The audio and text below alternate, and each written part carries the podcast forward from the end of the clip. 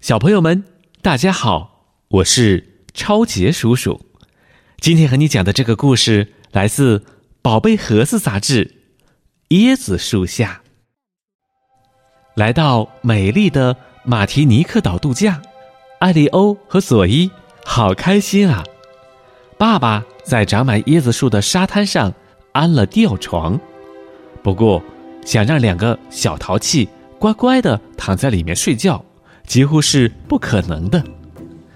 双胞胎把吊床当成一艘小船，艾利欧假装在海上遇到了危险，糟糕，我们在海上迷路了。佐伊拿着纸卷的望远镜向远处望了望，喊道：“别怕，我看到陆地了。”他们从小船上下来，艾利欧把耳朵贴在沙滩上，神秘地说。这里什么声音都听不见，这个地方只有我们。佐伊纠正说：“还有我们的毛绒玩具。”双胞胎又把小船改造成了毛绒玩具岛，在上面建起一座小屋。妈妈用披肩帮他们搭了一个屋顶，双胞胎在里面美美的享用下午茶。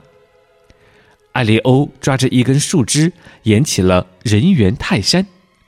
佐伊捡到了一个大大的贝壳，他把贝壳放到耳朵上，想听听里面有什么声音。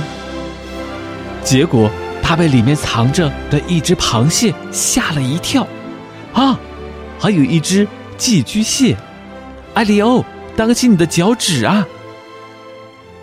双胞胎蜷缩回他们的。毛绒玩具岛，佐伊小声的问：“螃蟹会不会爬上来呀？”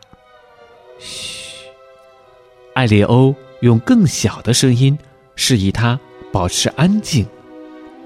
过了一会儿，爸爸妈妈见兄妹俩一点动静也没有了，跑过来一看，嘿，两个小家伙已经睡着了，哈哈，吊床终于能发挥。